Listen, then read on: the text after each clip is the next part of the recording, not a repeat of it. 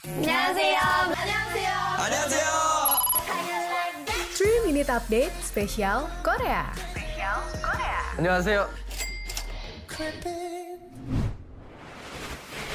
Sobat Medio, kamu penggemar kisah di balik layar investigasi program Aiman Kompas TV? Penasaran dengan kehidupan Aiman Wicaksono di luar televisi? Simak podcast Aiman Wicaksono, eksklusif dan belum pernah disampaikan olehnya di program Aiman Kompas TV. Persembahan Media Podcast Network by KG Media, Kompas TV, dan Trusted Talent Management hanya di Spotify. Hai Sobat Medio, ada kabar yang dilansir dari Tribun News. Queen of Romcom yang lagi santer diperbincangkan nih. Siapa lagi kalau bukan Park Min Young? Setelah main bareng sama Song Kang di Forecasting Love and Weather, baru-baru ini Park Min Young dipasangkan sama Go Young Pyo di series Love in Contract. Dua visual ini serasi banget ya.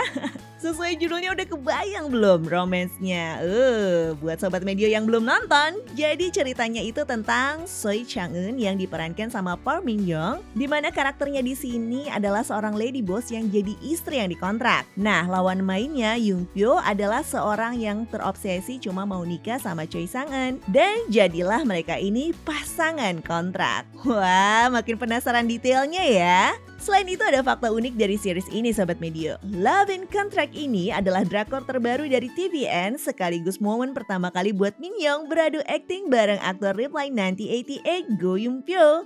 Jadi laki-laki misterius ini juga pertama kali diperanin sama Young Pyo. Nah, series garapan Nam Sung Woo tentunya nggak pernah ngecewain ya. Mulai dari My Roommate is a Gumin Who, Kill It, sampai Weightlifting Fury Kim Bok Joo yang di setiap scene-nya selalu ada romance ubunya yang makin bikin kita halu ya kan?